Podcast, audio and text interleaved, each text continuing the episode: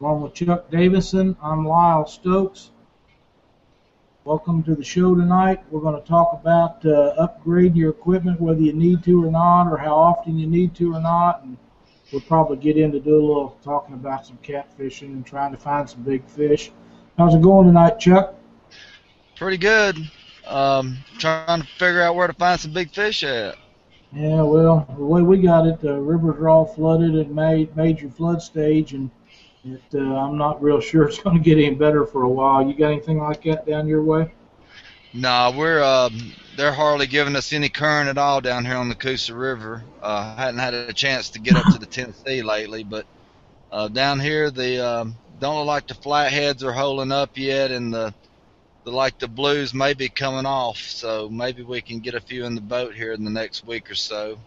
Well, that'd be good. I haven't talked to anybody, and uh, I understand the blues are coming off around here, but uh, I haven't been out. It's just been uh, been kind of rough, and uh, actually been checking into doing some stuff on uh, Mark Twain Lake. I uh, I'm not too much of a lake fisherman, but I'm considering going up there and looking around just because I hear that they are coming off a nest on the on the lake, and and uh, that'd be uh, something to check into until the rivers kind of get down where it's a tolerable level. Oh yeah, I like doing. Uh, I like you know going back and forth. I like trying to hit the lakes and stuff during the week when uh, during the summer, especially when most of the recreational uh, boating and water skiers and jet skis and stuff aren't out in the lake. On the weekends, um, you know, I hit the skinny water to try to stay away from all that. Absolutely, them guys, them jet skis, they can be kind of a pain, but you know they got uh, they want to get out there and play on the water too. Um, one thing that I have an advantage on is we're able to go out and mess around sometimes during the middle of the week, and uh, everybody else is working, and sometimes I'll just take off, and and uh, Cindy and I'll go out and and uh, pre-fish or or look for spots and stuff when uh, uh, everybody else is not able to, and that makes a big difference to me. Oh yeah, this uh, you know when I take vacation, you know I try to get in a week during the summer or so, and um, you know during that time, I don't even fish on the weekends at all. I just go ahead and pick out a few days during the week and uh, hit it pretty hard, and you know you don't hardly have any trouble unless it's you know right around Fourth of July or something like that. Right, right. Well, I know this is going to be a uh, a major weekend for for boaters and people, and uh, everybody needs to remember to be safe out there and not not get themselves in any trouble or anything, because it will be a mess with everybody trying to get everything going and and uh, having their barbecues and fireworks and all that stuff. So uh, need to make sure everybody's safe and and not not get yourself into a bind in any, in any way. Yeah, and it's uh, you know being out fishing those channel edges and stuff during those times. Uh, there's so many Uh, people that, you know, out in their boats for the first time, never owned boats in their life, and they decide to get one, bring their families out. You know, most of them don't get out but a few times a year anyway. So, um, you know, they they really don't know, you know, how to be considerate. You know, they don't know, you know, it, half the time they don't even see you sitting in the, you know, on the channel edge. So some of them just look at you like, what are you doing out here in the middle of the lake anyway? So, right. You know, so uh, you know, I don't even I don't even try to fish the lakes, you know, on any holiday weekend ever. I just, you know, if I do, I hit skinny water, and that's at night. One of the things that uh, I want to mention to everybody uh, up here, like I say, we are flooded, uh, major major flood stage, and uh, if we're if the rivers are not at major flood stage, especially the Mississippi, it will be in a few days, and these guys getting out this weekend and playing around, if they're going to use an anchor, make sure that they have a, a knife handy in case somebody's leg or something gets uh, uh, tangled up in the in the rope or something, where you can get them cut loose and, and get them out of there. You don't need anybody getting drowned or hurt, uh, cause any difficulties. But uh, that's that's something that we do. Uh, we try to keep a knife at each end of the boat, so if somebody does get tangled up in an anchor rope or whatever, you can just cut them loose and go on. Yeah, and those, uh, you know, you got to watch out for those uh, big logs coming down the river and stuff. And sometimes you can't hardly see them when that, you know, they'll disguise themselves coming down in those wakes and, and just stay in the low areas. And you really don't see them until they get really close. And if one of those slam the front of your boat and hit your anchor rope, it's going to pull your front end under. And you don't have very long at all to cut that anchor rope if that happens. So you need to have one handy for sure if you're out doing that. That is that is correct, because you just, you know, I've had the anchors get hung up before, and and uh, uh, it's really a bad situation if you're in heavy current and you get you get uh, stuck in a spot like that. My oldest son and I had a had a deal like that a few years ago, and and uh, I kept telling Antonio, I said, cut the rope, cut the rope. He said, well, I don't want to lose the anchor. I said, man, anchors last. You worries, we buy more anchors. Just cut that rope and get going. But uh, it was a pretty small boat at the time, and and uh, people need to remember to be careful uh, in this high water, because it's not just anchor ropes. Um, you know, there's a lot of other things that can happen in high water, and, and things can get away from you in a hurry if you're not really careful. Um, we're talking about upgrading, Chuck. Um, uh, I assume that you do some upgrading. The biggest the biggest thing that I see that uh, that needs to be upgraded from my perspective is electronics. It changes yearly, and and um, affordability is something that makes it hard to upgrade with all the new stuff. But um, personally, as far as as uh, reels and rods and different things, I try. I don't usually upgrade every year on that.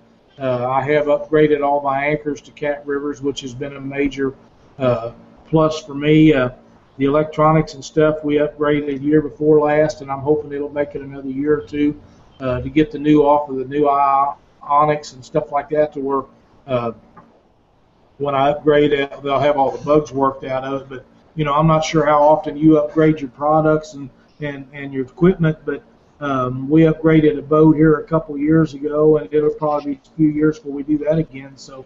Uh, I'm not big on upgrading unless I'm having a problem with something. The anchor deal, we was having problems with them holding, and, and found something that had worked. Um, I, I don't trade out my braided line every two or three, four years. It, it lasts so much longer. There's no stretch in it.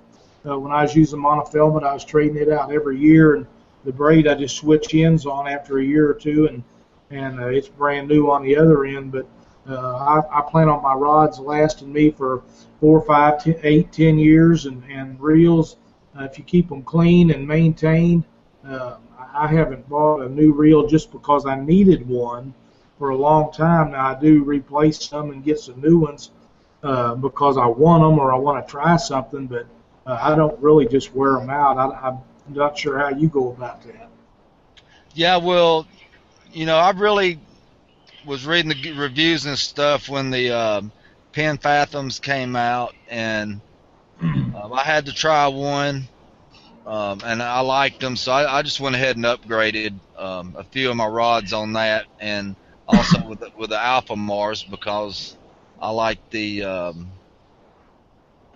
you know, I like those new types of reels. The, you know, the drags are uh, really heavy, and you know, being up where I fish on the Tennessee River, I got to get them big blues up in a hurry off that structure, because with my with my lower drags, when I was using around fifteen, eighteen pounds, uh, I couldn't turn them around, and they would hang me up really quick where I would find them at. So I, when I found something that I could lock down and, you know, hope everything would hold, um, I went ahead and got them, and they seem to be working out pretty good right now. But um, for electronics, Um, I've had my my unit for uh, three years now, and just, you know, by having a Humminbird and doing the updates, um, you know, I, I don't see any reason for me upgrading yet.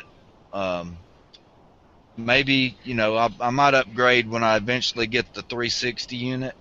Um, I'm really not in real, no hurry to get it right now anyway, but um, the Navionics cards, um, you know, keeping them updated um, on the internet, that's, you know, pretty important. They're always changing.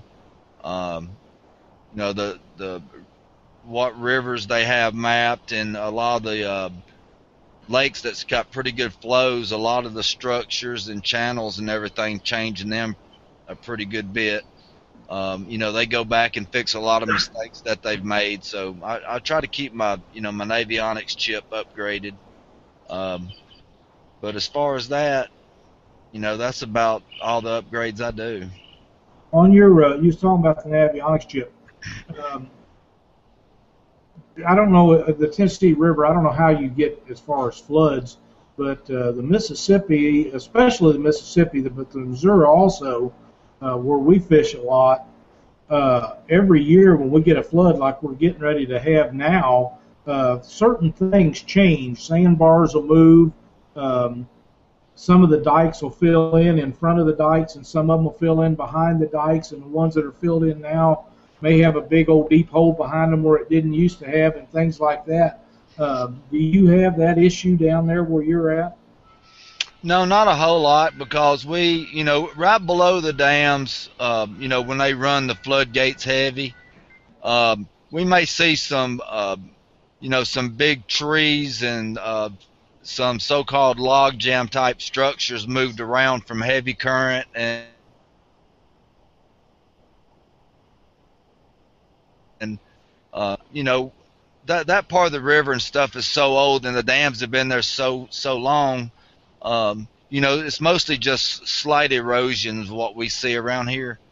Um, you know, we have, you know, we're dammed up every, on the Coosa probably every thirty miles, on the Tennessee River, except for Wilson Lake, its average is about sixty miles per reservoir. So, you know, we really don't have currents that flow heavy enough um, that really, you know, does a whole lot of rapid changing. I see. When, uh, When you uh, talk about heavy current on the Tennessee River, uh, how much current are you talking about? Well, um, we're talking about when they run floodgates, and we got a lot. Um, they really can't register it uh, when they got the floodgates open. When they're running uh, real heavy, they'll run probably, you know, fifty-eight, seventy-five thousand C F S. Um, you know, here lately we haven't had, you know, if they get up in the, you know, twenties, that's doing good here lately. Um, on the Coosa Rivers, you know, if they run three generators, which most most of our dams only have three, um, you know, they're depends on the size of the generator. Some of them are, you know, eight thousand C F S apiece. Some of them are um, sixteen, twelve. You know, we usually the, about the most that Alabama Power will provide us um, to try to keep flood control is probably around thirty-two on the Coosa. But when the floodgates are open, you really can't register it because they really don't know uh, exactly how many gallons are, you know, actually passing through the floodgates either. So right. they just they just try to monitor it by the um, the lake levels after that, and try to keep the levels by opening and closing the floodgates to keep try to keep um, one lake from flooding the other. They will um, every other lake on the Coosa is um, they use to to try to um, use from uh, so so you'll have a, a flood break. Um, they'll they'll drain it way down in the wintertime. It'll go about six foot from um, summer pool. And because during the wintertime, you don't have the summer weather and stuff to dry up the water and um, help control the, the moisture and everything. So uh, if you have heavy rains in the winter, they're relying on dumping the water out of the full lakes into the ones that they let down uh, to c control during the winter. Um, you know, in the summer, we, we hardly have that trouble unless, you know, Uh, they'll just run the floodgates here and there, uh, but pretty much they can keep it in control during the summer. I see. Well, we have an uh, issue with the Corps of Engineers thinking they know how to control these rivers, and they hold back the water in these lakes. Uh, there's only a couple of um, couple of dams on the Missouri River, and uh, they think they got to hold that water up and then people up in the northern states, and what they end up doing is is sticking it to us guys down here in the middle part of the United States and on further south. Um, you know, they, they need to, they have all the dams, and and instead of of um, keep building up the, the dikes and stuff on the inside, uh, the levees. Instead of keep making them taller and taller, they need to learn how to, to manage the water that they have. And, and there's them lakes up there has got plenty of water. The people are not going to run out of water, and that way they don't have to flood us every year. It used to be the floods that we get floods, it'd be in February, March, April, and uh, here lately it's been May, June, July, and uh, there's just no excuse for the way they're doing that. And I know there's going to be some arguments about that. There is no reason to hold that water back that long. Uh, and even on the Mississippi River up in uh, uh, South Dakota and, and places like that where they're holding that water up there and then it's gushing it down here, and uh, you know, they're messing up the spawn for fish and different things. And uh, you know, when it busts over them levees and it floods all them farmers' crops and blows out levees and gets the towns, it's just ridiculous. But uh, you know, we I don't make, don't pay any attention to the, the number of C F Ms of water that comes to the dam. I go by the miles per hour of current when we're uh, when we're on the river, and uh, a lot of times the Missouri will have uh, four, five, six, seven mile an hour current and uh, more, and uh, Mississippi usually it's not quite so bad, but now it's way up there around six to eight with the, all the dams are wide open, so um, there there's plenty of water flowing for us right now. Yeah, we've um, there there a lot of these uh, communities around these lakes that they let the levels down in the wintertime for the flood control. Um, you know, they let them down about six foot, seven foot, and it dries up all the sloughs. Um, you know, so every, you know, around these lakes, you don't have real, you know, nice scenery like you do around the summer. You'll go to somebody's house, and all out in front of their house would be just mud or dirt. And um, the by fishing all these lakes on the Coosa, I've noticed that most of these lakes that they keep, um, that they drop on the winter pool, it just seems like that they're not as good a fisheries as the ones that they, um, you know, they that they don't mess with the levels on. I don't know if it messes with the spawns or uh, what it does, but it just seems like the ones that, you know, stay at the same pool year round, they just seem to be a lot better fishery to me all year round. Yeah, yeah. Well, you know, and, and uh, we're going to have times when the, the water gets up and and uh, goes down and goes up and goes down, but uh, we'll just have to deal with that. How's the fishing down south? Oh, it's it's getting better right now. Um, we uh, a few of us went out Saturday, and you know, we caught you know eight, ten, twelve a boat. So um, you know, they were biting nothing over twenty, but um, it wasn't like the Dead Sea like it was, you know, the past few weeks before that. Yeah.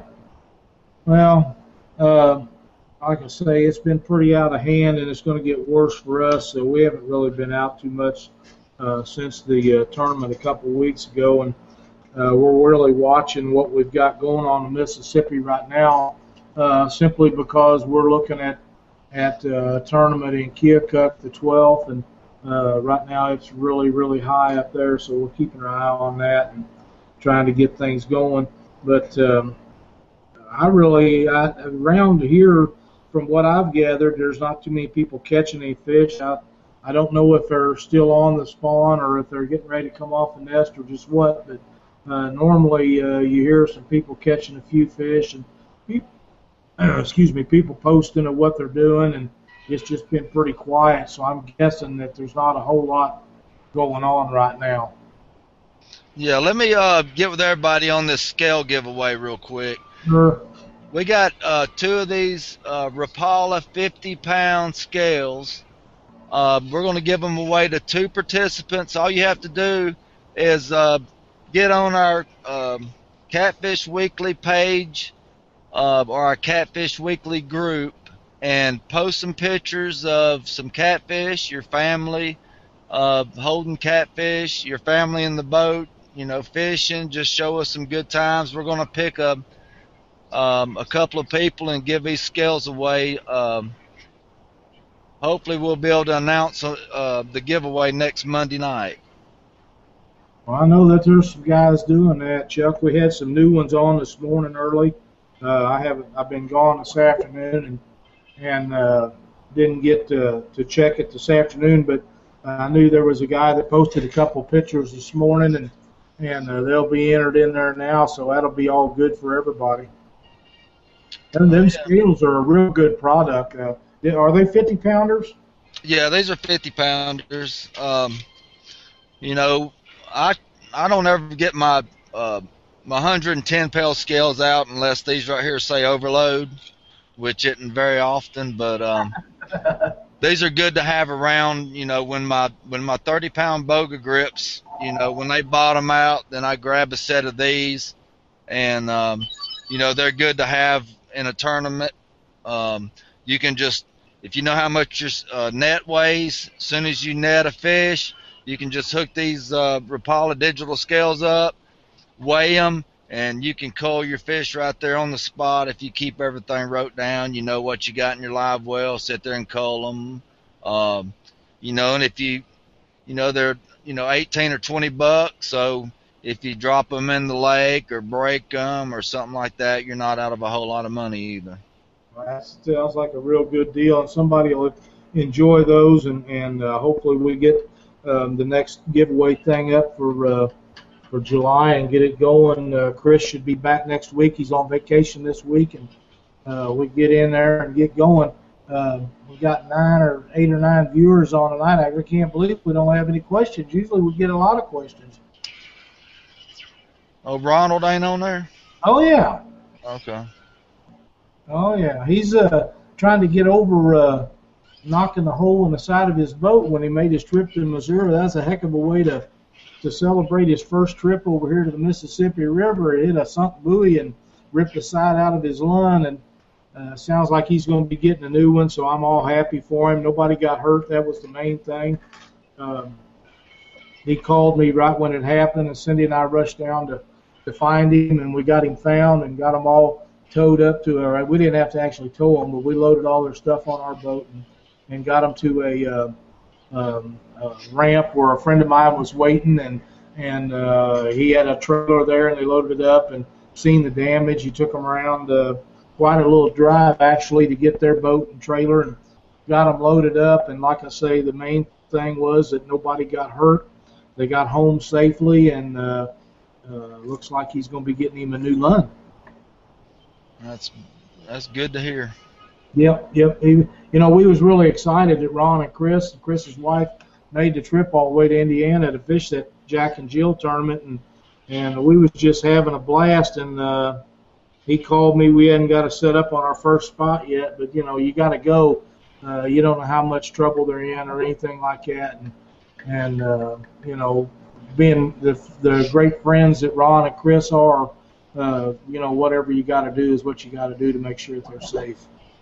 Yeah, didn't somebody get like a new Cubs uh, license plate trim or something? He got a trim ring around his Dodge Diesel. Yeah, it said Saint Louis Cardinals on it. He was so proud of, he was so proud of that. He drove that all the way back to to uh, Indiana like that.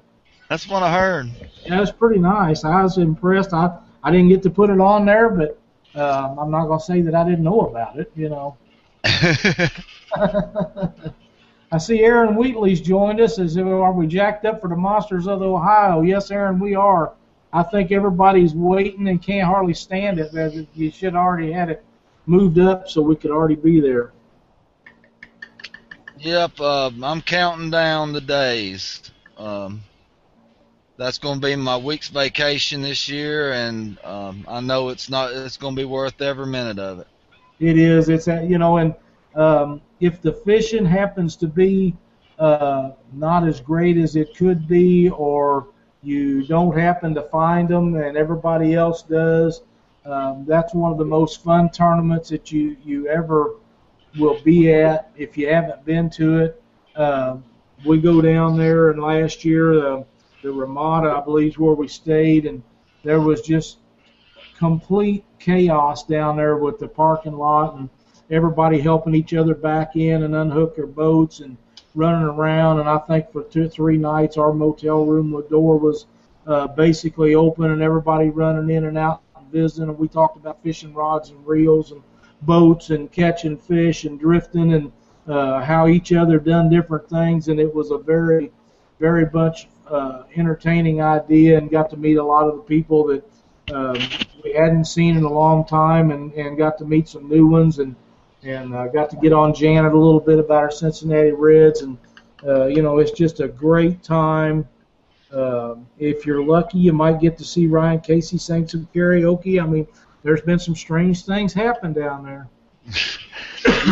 Yeah, and a lot of people you talk to, they, they really don't understand. And, you know, like at the beginning of the year, um, around Christmas time, I asked Leanne, I said, well, you want to go on our cruise this year, or you want to go to Monsters, Ohio?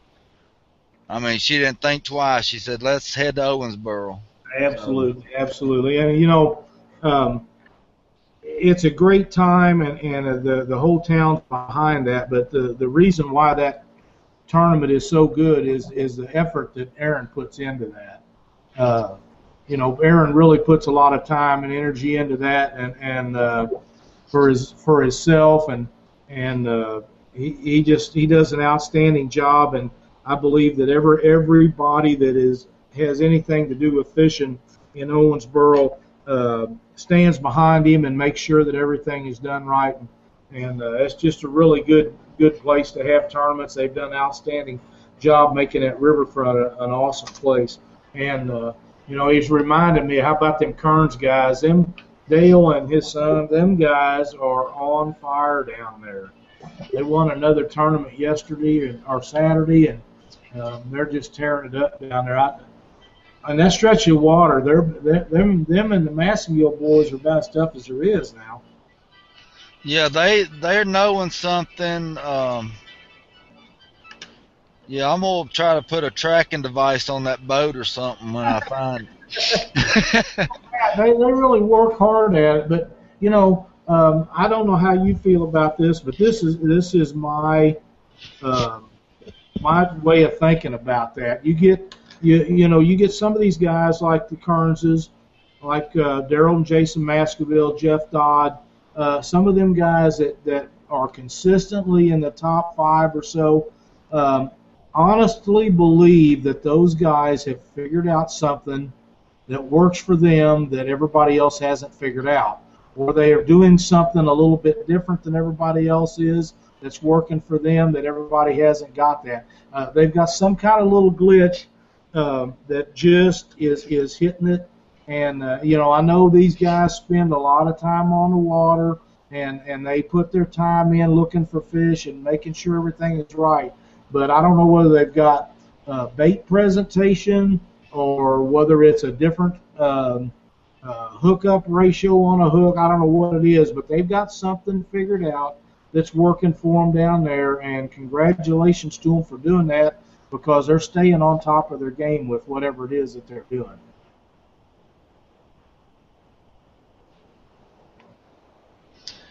Yeah, they, um, you know, it's easy after you get out there a while. I'll get into little swings like that to where um, I'll think I got it figured out, and then um, I let myself down. But, uh, but you know, You know, if you can figure out the little bit of pressure systems, and, you know, are they going shallow? Um, you know, are they going to be, you know, going in and out of the channel? Or are they going to be, you know, running the channel edge? Um, you know, you just, you know, try to figure out where you think they're going to be, and then, you know, go after them. But, um, you know, I've, I've seen guys up on the Tennessee River, you know, some of them guides up there. You know, I'd, I'd been on the channel edge fishing all day and not even get a bite, you know, and they're throwing up pictures of sixty and seventy pounders, and they're saying, look what I found in four foot of water. And I'm right. like, how, how in the heck did you do that? Yeah, I know. I, you know, right now I think um, you know, Cindy is always on me about not fishing shallow water, and, and I'm bad not to fish shallow water. I don't like fishing shallow. It's kind of like lakes. I don't like to fish lakes because they don't have any current in them. But um, right now um, – I believe as as these blues come off the nest, that uh, they'll be chasing them shad up on them shallow flats, and and I honestly think that that uh, would be where I would be uh, going if I was out looking for fish tomorrow. I would be looking for a channel edge with a flat, and I'd be up on top of that baby looking for shad, and if there was shad up there, I know them blues, if they're off the nest, they would be up there after them. Uh, but, um, you know, in a week or two, I'd be back out to my fifteen, twenty, thirty foot of water uh, where I feel like I should be at that time. But, uh, so, you know. So what do you think oh, about oh, Aaron uh, coming in fourth? You see that? Was it fourth or third? I think it was fourth. Uh, whatever it was, that was an outstanding job. I talked to him the night before on on the phone, and and uh, I'm I'm very happy for Aaron and his partner. They done a really good job. Uh, I know he lives down no, there. They, that was third place. They came in third. Yeah, that's what third. I thought. But uh, you know, to you can live in an area and and not be uh, not go down there and win all the time, but But uh, he had told me that he'd found some fish, and, and evidently they happened to be biting that day because third place is his outstanding position. And uh, Dave Ashby and, and uh, uh, oh, shoot, I can't think of his name now. Uh, Adam uh, Winder. Adam Winder, yeah, they, uh, they got fourth, I believe, wasn't it? And uh, that was a really good finish for them guys. Congratulations on that. I, I can't remember all the uh, – the finishing places, but uh, that was really good for Adam and Dave to come in there and, and hit a lick like that. Uh, Dave traveled a long way to fish that tournament with Adam, so uh, that's a really good deal. But, uh, yeah, I'm very happy for all them guys doing good, and uh, I guess the water's still up a little bit down there from what I understand, but not like it was. Well, you know, I'm just glad that uh, Aaron got out and got to fish a good tournament and uh, got a really good finish because, you know, I'd, I'd hate to sit there even though um, I had a great tournament going on and I was the director. You know, it's got to be heartbreaking watching everybody blast off and uh, everybody's out fishing and you're sitting there uh, waiting on them to get back. So yeah, it is. I, we've done that. Uh, we know in our tournaments we we we get really busy, and and this this may be the last year that. Uh, that Cindy and I get to fish our tournaments. It's just, it's got to the point where we really can't fish them and and uh, run them, and uh, to make sure everything's done right. This may be our last year of fishing our tournaments. Which, if that's the case, then uh, when them tournaments like that comes up, then we'll be heading down to Owensboro so we can work on Aaron a little bit. I don't want him to get used to taking all that money home. That'll be more money for you to spend on uh, fishing with the uh, fishing the other trails. So well, it'll be more time, but we spend a lot of time uh, uh, setting these tournaments up and, and worrying about whether the water's going to be out and out of hand and different things. But uh, Aaron posted he got a thirty-six pound flathead drifting on a whole skipjack. You know, um, that's just an outstanding fish, and and uh, one of the very few flatheads you hear of that, that was caught drifting. Uh, it's, it's really good. Yeah, um, I've only caught one flathead drifting, but um, that was on cut shad. But uh, yeah, that's you know, that's, I hadn't caught too many flatheads drifting. It's always been if I've caught them fishing for blues uh, on cut skipjack, it's always been anchored down, and right. Most of the time it's been surprisingly in the wintertime when you didn't think you was going to catch one. Uh, now. When you talk about catching flatheads in the wintertime down in your neck of the woods down there, they don't go dormant down there like they do up here? Well, you know, the water temperature gets down around, you know, uh, you know, forty-eight, fifty degrees. It might get down to around forty-five, and it fluctuates uh, around in there. And I think, uh, you know, a lot of these flatheads will stay moving around a little bit, um, you know, and don't exactly, you know, totally go dormant uh, because I've caught them – I've caught them up, um, you know, on channel edges, you know, late December before, um, you know, and as early as, you know, the first of February. So um, I don't know if it's because what, you know, I threw out right on top of them and, you know, it was laying right in front of their nose or something. But, um, I mean, that, they just didn't, uh, you know, roll over and let me reel them in. They, you know, they were – meant business, and they fought all the way in, just like they do in the summer. They, um, they still put up a good fight.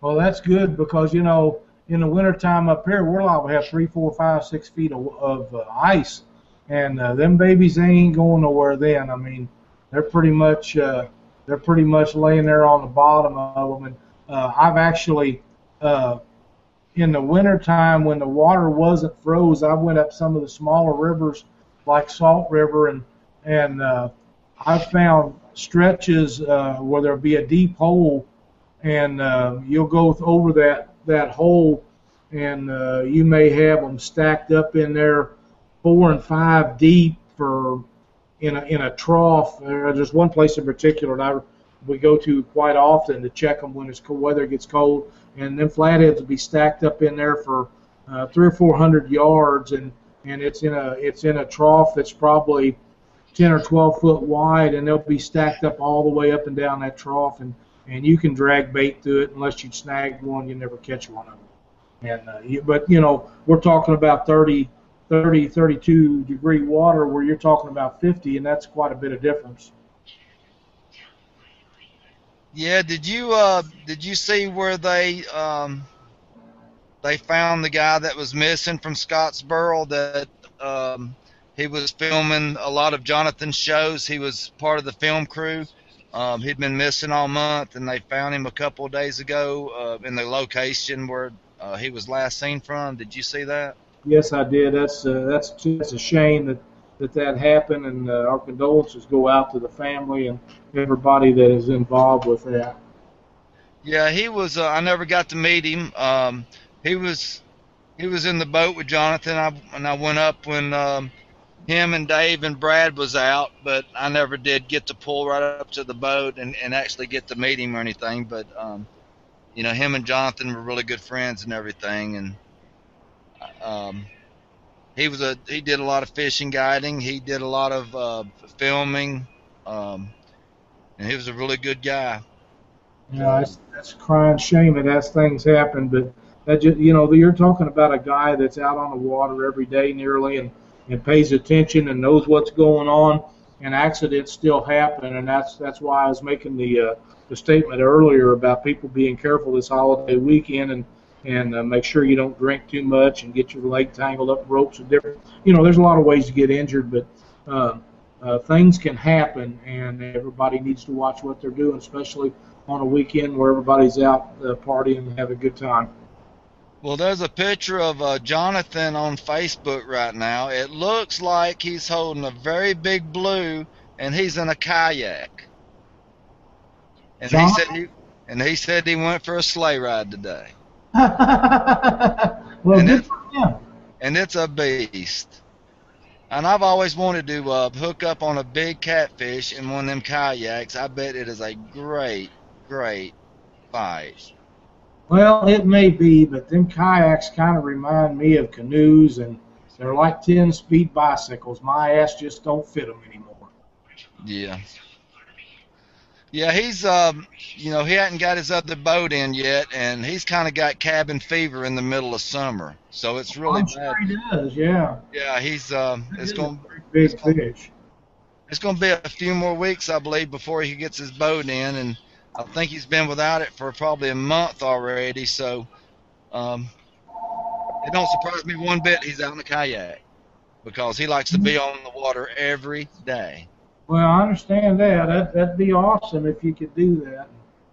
Hopefully, though, uh, we can get back out here before long. I just uh, we've got a bunch of stuff trying to get things caught up, and and um, we haven't decided if we want to go to the lake or if we're going to go to the river.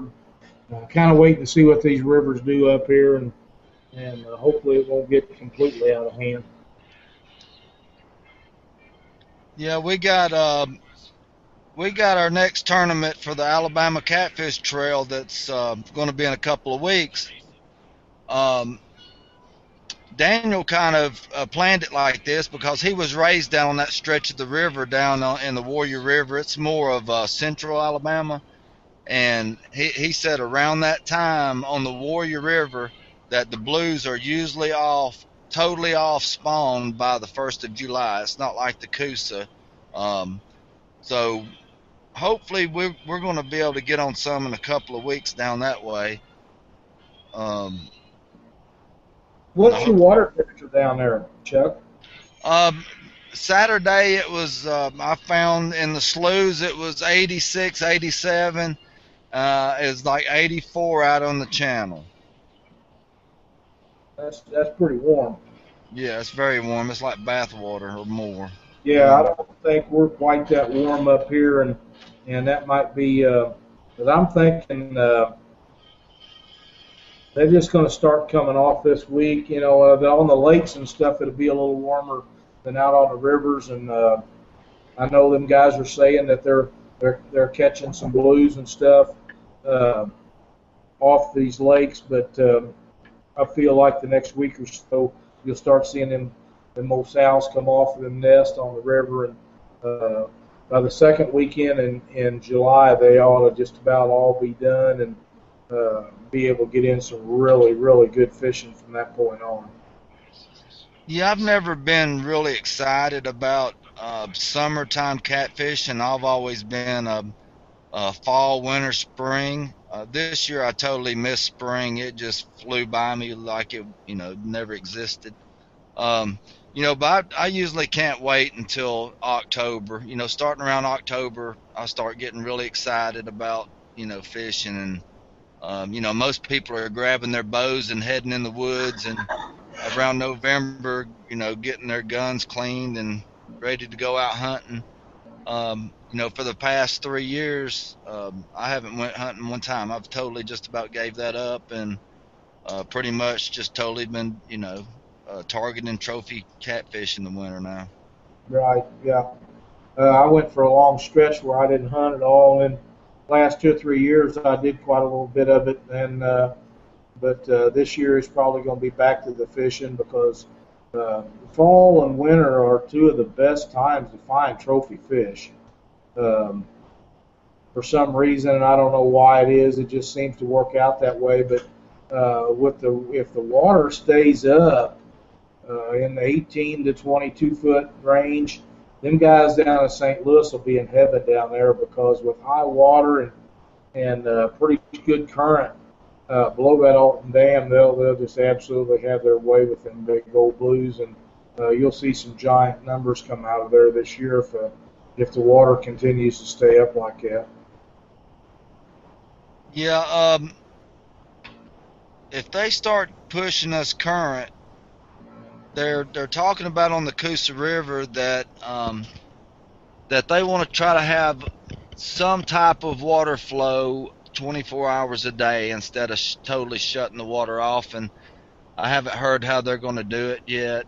Um, you know, with one, with one generator running uh, on the Coosa, it's usually between eight and ten thousand C F S or so. So I don't know if they're just gonna, you know, figure out some way to, you know, just spill a gate or, you know, something. But um, they're, they're thinking it's gonna help with the, the pollution and um, you know, keep keeping the, you know, the the water a lot more clean.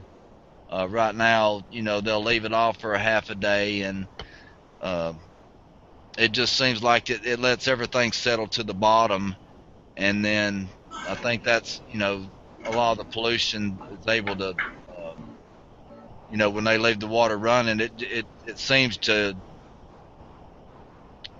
disperse better. It don't, you know, stay in one spot and, and is able to settle when somebody pollutes the river. So I think that's what right. they're focused on right now. Um, are, are you on where you can see what people are writing on the uh, on our live chat? Um, no, I haven't got back on there. I was on there. Let me, uh, let me run something by you here.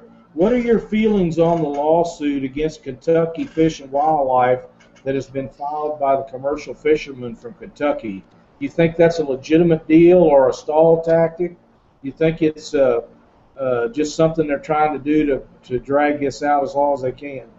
Of course, um, and you know, I don't. It, you know, they they ought to just go double their focus right now to you know to to shut them on down more. You know, um, you know if they they did them so good, um, you know, on these regulations, they they pretty much um, just pretty much made some regulations where nothing would really change. Um, You know, because if if you get whatever it was, uh, four catfish over forty inches in one day, uh, that's, I mean, that's would be the perfect day for any fisherman. I mean, if you're able to do that, even if you release them. But, uh, I mean, if you do that day after day, um, you know, that that's a lot of big fish. So I think they're just stalling right now. And, you know, if I was Kentucky, I would pretty much um, be trying to find a way to, you know, get back at them for this. Well, my feelings about that is is that, that the commercial guys has got a lot of money, and they're trying to throw, flaunt their money around because they know that the, the average Joe and, and the people that's fighting this uh, that don't have that kind of money, and if the state had any stones to them whatsoever, they would go in there and cut half again what they took away from the guys from the guys pulling this crap. Uh, they've let them commercial guys have too much power, and they need to, to just slap them upside the head and say, boys, enough's enough. Now, we, we give you a fair shake. Now we're going to take that much again because you want to drag this out and not accept uh, what we set up. Now, uh, granted, that's not going to happen. I know it's not going to happen. You know it's not going to happen. But when you get money into politics, that's the kind of crap that goes on, and that's the only way you're going to stop it is the lawmakers down there step up and grow a pair and hit them guys where it counts, right in their wall. Yeah, um, yeah, I'm not really sure the the whole deal on that. You know, I'm down here in Alabama. I try to keep up with it as much as possible, but um, you know, to to me, it seems like you know they're trying to stall, uh, you know, to keep these regulations from even starting up, and really everything's in their favor. I mean, at least something has got started, and uh, you know the the sport is starting to be recognized. Uh, so there's always room for improvement, but you know the, they're still getting. Uh, you know if if if they can keep unlimited under forty and four over forty a day. That is still um, a whole lot more than I would agree with. That's just totally ridiculous right there. Well, they've got a one over thirty-five from Camelton up to West Virginia. If they can make it one over thirty-five from Camelton to West Virginia, there's no reason they can't make it one over thirty-five for the whole rest of that river, too. Uh, the reason that that river's in the shape it's in now is from over-harvest, and and everybody knows that it's been over-harvested, and, and the, the the recreational fishermen and uh, the tournament guys, they're not the one that's over-harvested. The over-harvesting is done from the commercial guys and the guys that own them pay lakes that goes out there and takes all them big fish and, and either takes them and sells them uh, to be butchered or that they put them in their pay lakes to be starved to death. And regardless of what happens to them, the fact is that they're just absolutely taking too many of them out. Yeah, I couldn't believe my eyes when I uh, I seen a lot of photos of some guys out um, that work for these pay lakes. I don't know if they were owners or pay lakes were paying them, and they were out, you know, with with just loads of hoop nets full of these big flatheads and blues. I mean, it was just unbelievable that um, you know how many they're hauling out of there and just by the truckloads. Well, and here's, you know, I've been telling people for, for the last two or three years, I said, you know, um, everybody thinks that the only place that they're getting those fish is out of the Ohio River, and that's not true. We know now for a fact that they're coming to the Mississippi River, and uh, they, they've been they've been caught. They, they people know that they're coming over here, and uh, if you think it's the Ohio River is the only place that them clowns are, are working, is you're badly mistaken. Uh, and the way we get this stopped is people that have video cameras, you go up and you take videos of them guys uh, taking four, five, six, seven, eight thousand pounds of fish out of them rivers with their nets and stuff, and where their boats are level full, and you send that to your D N R or your uh, Department of Conservation and show them guys what's happening. Uh, It's a natural resource for all of us, not just for commercial guys. If they want a commercial fish, there's plenty of common carp, Asian carp. Uh, there's everything under the sun that's undesirable that never was here to begin with, and there's there's plenty of those for them to get. There's no reason to to take all the catfish out. Uh, Uh, one of the things that, that bends me the worst is the fact that if you get caught taking a, a bass, which is not fit to eat to start with, uh, it's only the breakfast of a good blue or a flathead anyhow, and if you take that thing across state lines alive you, and you get caught, you're probably going to go to jail, but yet they let them haul these live catfish across state lines every day and don't do a damn thing about it, and that's just completely ridiculous. I mean, what what are the what do you think these commercial fishermen are thinking? Do they want to uh, just clear the river out and hope that they don't run out of catfish before they retire? Well, I mean, I think they believe that there's no end to this to the big fish, but they're the ones that should know. Uh, you, you they're not telling me that they're still getting abundances of fifty, sixty, seventy pound fish because they're just not there like they once was. Uh, you know, now there's areas where you can get some big fish once in a while, but uh, that Ohio River has just been pilfered to where there's, you know, it, it's it's terrible to have such a great fishery be, be destroyed like it's been destroyed, and these states sit there and, and, and let this happen and don't do anything about it. Like I say, these representatives and congressmen, uh, whoever's in charge of that down there, grow a pair. You've been elected to do a job. Do your job, do it correctly, and make your constituents happy. If you make a few commercial guys mad, that's just too bad. I mean, that's what you got elected. Them, them two or three commercial guys did not put you in office. It's these fishermen that go out there day after day after day and spend their hard-earned money buying these fishing licenses year after year after year. Them's the guys that elect you and put you in office. Yep, and, uh, you know, I don't know, you know, if them commercial guys are able to – to be able to afford to, to, you know, pay some of these guys off or whatever. Um, you know, I don't know if any of that goes on. But if if some of that's going on, and it just seems like I, I understand commercial guys, you know, that especially the ones that's been doing it for a while, that's their lifestyle. Um, there is becoming a market for Asian carp. So, I mean, it, even if it's uh, a lot cheaper per pound, it seems like they could just get tons of that stuff if they wanted to, you know? They I mean, can. I, I would want to, uh, you know, just, you know, go, go, you know, be able to go for the tonnage. Well, and, and granted, it's probably not as much per pound, but you could, there's, there's such, you talk about an unlimited supply. If, if you want to be able to harvest something where there's unlimited numbers, Asian carp, big head, whatever you want to call them, silver carp, there is an unlimited supply of those. And uh, I know that uh, a few years ago they was looking into making dog food out of Missouri, Columbia University of uh, Columbia. Uh, I know that they're exporting it to China and places, you know, and, and uh, the United States of all places think they need to feed the world. Well, let's feed them these Asian carp and eradicate them from from uh, the rivers, so they're not supposed to be there anyhow, catch all them dudes and ship them over to these places that need something to eat instead of sending them our grain and stuff and driving the prices up where the average guy can't afford to go out and buy anything.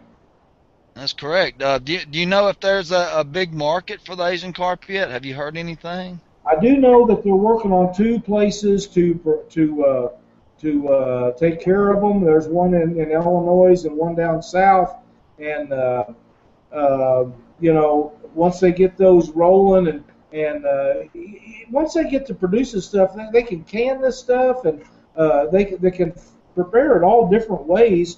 And uh, uh, I understand it's quite good eating. I personally haven't haven't um, uh, ate it myself, but my brother-in-law has. He's had some smoked and, and different ways, and he says it's really good. And I know it's a a huge thing uh, overseas. They eat it all the time, so it's very white meat.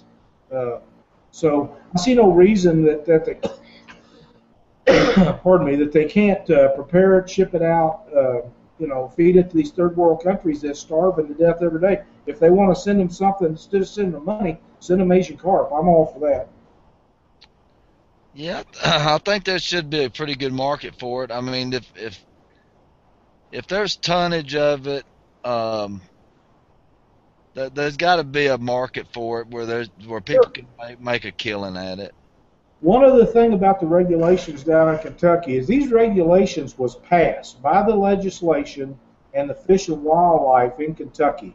There is no reason that that should have ever been changed for any reason by anybody. Once a law is passed and put into effect, there should should no way that could ever been stopped, changed, modified, or anything without going through uh, the whole uh, roar of, of Congress and the House and all that again. Uh, you know, there's just no reason for that to happen, and that's a money thing. Uh, they can say what they want, as somebody's uh, pad in their pocket, and that's how they got that stopped. But hopefully that, that these guys will, will get back on the straight and narrow and and uh, tell these guys to take a heave-ho and put them regulations back into effect and make sure that they can't pull that ignoramus stuff again. Yeah, there was um, there was a post that came up on Facebook a while back where somebody had been on a pay lake site or something where it had been cut, and some radio station was boosting some pay lake, and they were supposed to have some shindig, and some pay lakes got, had a bounty out or something for a couple of hundred pound catfish. So I wonder how they uh, how them guys are going to go about trying to find a couple hundred pound catfish. Are they going to take a chance on going into a state where they're going to be breaking the law to do this, or uh, you know, they going to, you know, try to just go to the local rivers where they're used to fishing and hope they can get one? Well, when that come out, that's when they was found, them guys was found on the Mississippi River. When that statement come out that weekend, there was a couple of boats on the Mississippi River, and uh, I'm not going to elaborate on where they's at because I don't want them down in there chasing after the fish they have no business bothering. But um, uh, I instantly, instantly, I started getting messages about them guys uh, from out of state being here. Yeah, it, so you know, it, it's happening. Are they in their, are they in their live live fish trucks or? Yes. How they hauling? They're they're in those trucks. They brought those trucks and a boat. I, I actually had a guy send pictures to me. Talking uh, about a sore thumb sticking out. Yeah, yeah. It's that's that's pretty sad, and and uh, like I say, uh, if them guys want to go out and net all these Asian and common carp and and and stuff like that, there's just tons and tons and tons of them. Go out and get them things up, take them and sell them. Uh, there's two or three plants in Kentucky. There's one being built in, in Tennessee, in my understanding. There's uh, one, in, I think it's in Carbondale, Illinois, and and uh, there's plenty of places you can take these things and sell them and make you some money. Nobody wants to stop commercial fishing. They just want you to stop taking all the, the large uh, fish out, the breeding-sized fish out of our rivers, uh, catfish, and uh Uh, I understand that Ron Brooks, the head of fisheries, is going to take a stand on July ninth and testify in favor of the regulations in Kentucky. Thank you, Aaron, for that. Uh, that's a that's a great thing. Uh, I, I'd really like to see about getting Ron on our show sometime. I think it'd be a a, a good deal to get him on here, and uh, we could go through stuff. So I know we we had Brian Canaday from the Missouri Department of Conservation uh, on the show, uh, and that, really that was a great show. We had a great time with. With Brian. He's an outstanding guy, and I feel like Ron would be uh, also a very good guest on the show too. So what all, uh, what all is this uh, lawsuit about? Are they suing because of these regulations and saying it's hurting their style of living, or? I, I'm not really sure. I, I, something to that effect, basically. Uh, you know, they they want to be able to take all the fish they want, and, and nobody say anything to them, and that's just that's just completely ridiculous. No, you got to have conservation. Um, uh, they're not. They haven't for years, and and uh, it's time they stepped up to the plate and realized what they've been doing for the last fifty years is wrong, and and uh, now they're going to have to to to fall back into what should have been done years before now. Yeah, we have uh, you know we have pay lakes in Alabama. Um, you know, I don't know if any of them are taken out of our rivers and stuff. All of our pay lakes are regulated. That, you know, they got to be checked. Um, you know, we have just as many commercial fishermen as we did, you know, twenty-five years ago. I see them on the river every time I'm out. Um, and, you know, that they were all for the conservation. They were, you know, they, they wanted their uh, catfish there to be able to make a living on. So they wanted to keep these pay lakers out of Alabama also. That was the big deal, was keeping all these big catfish from crossing the Alabama line. So the, the, the commercial fishermen down here, they were on board with the uh, sportsmen just as much, you know, as anybody else. They wanted to keep those live fish trucks from crossing the state lines. Well, there's, like I said a while ago, there's no reason uh, if you take if you come uh, in Illinois, for example, if you live in Missouri and you cross the Mississippi River and you go over there and you capture a deer that's got a big old rack on him and you start across that river with that fish and you get caught, there ain't no telling how long you'd be in prison uh, for doing that, because that's illegal to, to bring a wild uh, a wildlife animal of any kind across state line.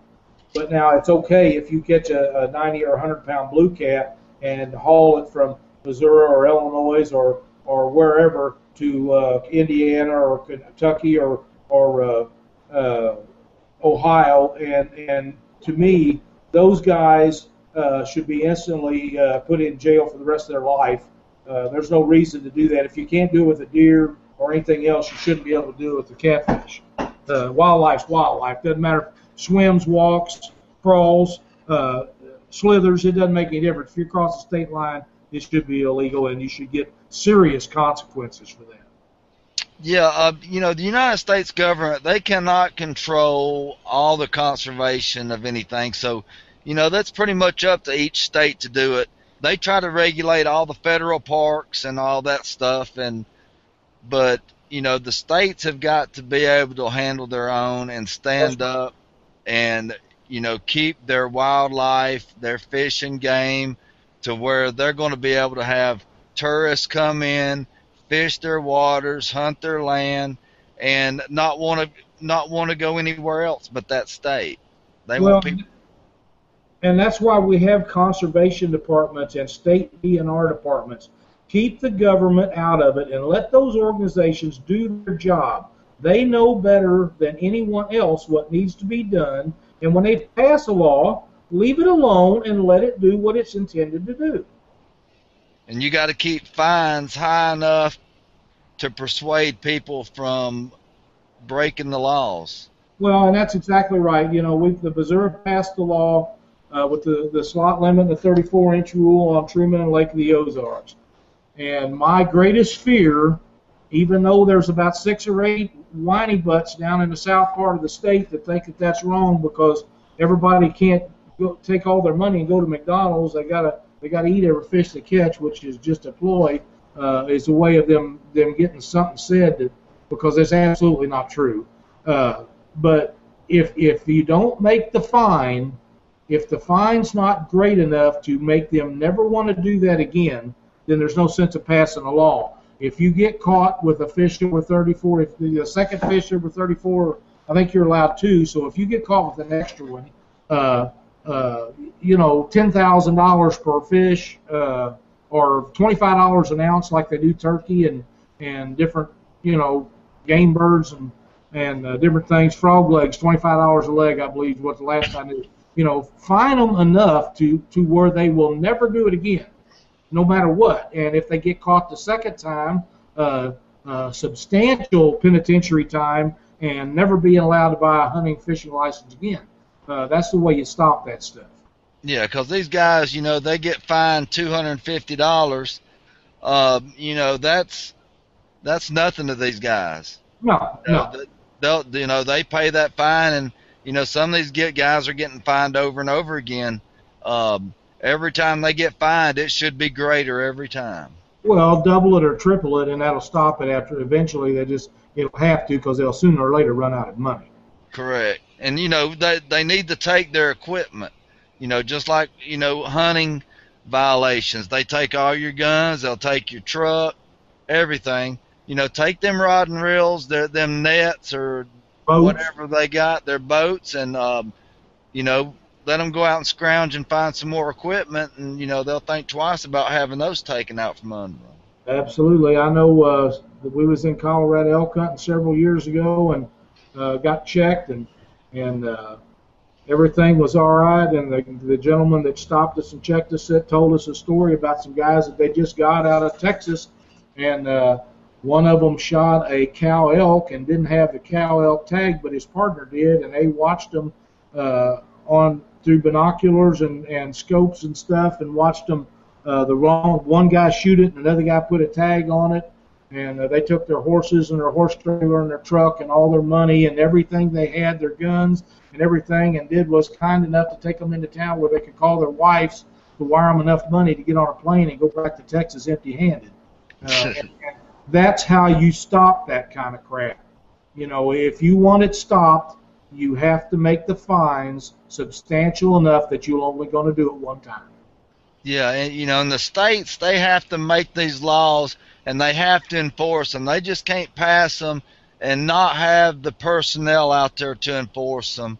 Uh, well, you, most counties around here, we've only got one, um, you know, fish and wildlife representative per county, and right. they so during during the wintertime, they're out, you know, scouting the woods, and the lakes are wide open.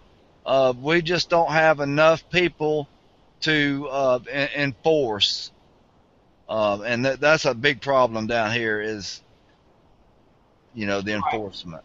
Right, and we run into that up here too. Although we, uh, they are gaining ground, I believe, in Missouri. But uh, then again, uh, you know, these guys go out there and. Uh, Uh, if you catch somebody doing something wrong, you've got to turn them in. Uh, this free gratis stuff of letting your buddy go down the road and, well, I know he done wrong. Well, if it's wrong, it's wrong. You know, it's just the way it is. Uh, these guys, there is a certain amount of them that uh, that do their job, and, and for the most part, I think most of them try to do a good job. But if you're breaking the law, this grace period stuff, once a law's passed, it's passed. There should be no grace period. If you get caught doing something wrong, the maximum fine right off the bat, get it done, get it over with, get them broke uh, to where they don't want to do it anymore. That, yeah, they have to set the example and do it right off the bat. I agree. They, they don't need to wait to catch somebody. They need to go looking right off the bat and go ahead and make some examples instead of just waiting for somebody to call and then following up. Uh, then trying to, you know, drive down to the boat ramp four hours later to see if they, you know, pulled their trailer out of the water yet. And, oh, looky there, uh, we didn't get here in time. Yeah, yeah, I agree. Just just get it done, get it out of the way, and, and that'll be it. Well, we're kind of running a little long here today. Chuck, have you got anything you want to go over with for a final statement? Yeah, I just want to let everybody know um, ten days away from our um, – our night tournament on Hoyt Lake is uh, the twelfth of July. It's five p m to two a m Uh, you can get on uh, Alabama Catfish Trail uh, the Facebook page, and I, today I posted um, a, a link on there. If you want to uh, camp, uh, since it's a night tournament, we can come in, you know, two in the morning, weigh in, go straight to your tent. Nobody has to drive home. Um, you know, just throw a tent up. Sites are only twenty-two dollars a night. I'm going to stay two nights myself. Um, and it's going to be a really good time. So if you need any more information on this tournament, just go to the um, the Alabama Catfish Trail uh, page, and uh, everything you need to know on there. We have an event posted. Okay. We have a uh, Twisted Cat Outdoors. We'll be having a... Uh, Uh, tournament July twelfth, providing the river is within reasonable means. Uh, it'll be a minimum of twenty-five hundred dollars first place guaranteed money. Uh, hopefully the river will settle down. We can get this thing done. Uh, I'm keeping an eye on the river stages right now every day, and uh, if we make changes, it'll be on Facebook, on Twisted Cat Outdoors website. We'll post it everywhere that we possibly can get a venue to post it to let everybody know if something changes. As it stands right now, we're going ahead with it. Uh, we do have uh, uh, some big exciting news coming up for the year-end tournament. The date has been changed to uh, October twenty-fifth and twenty-sixth. We're looking at a five thousand dollar first place prize money to win. Uh, all the details haven't been put together, but it looks like everything's going to be go. It'll be a new format.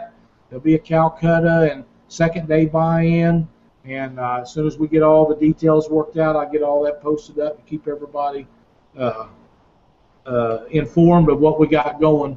Um, since Chris is not here, I'm going to try to do the best I can with what he usually does, and uh, although we each have sponsors of our very own, uh, there's the Catfish Weekly show is not sponsored by any one group, and, and we welcome anyone that would like to be a sponsor or become a sponsor of the show. Uh, we don't hold anything against anybody with any brands or similarities, even though most of us have our own sponsors. So uh, come to the show and, and uh, be glad to have you on. Uh, we are in the process of looking for some new uh, guest speakers. If anybody has any ideas, please feel free to, to email us and let us know, or get on the uh, Facebook uh, website and and uh, catfish weekly dot com and, and uh, give us a shout.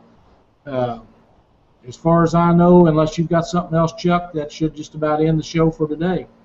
And that's it, and uh, I, we'll see y'all next week. Thanks, everybody.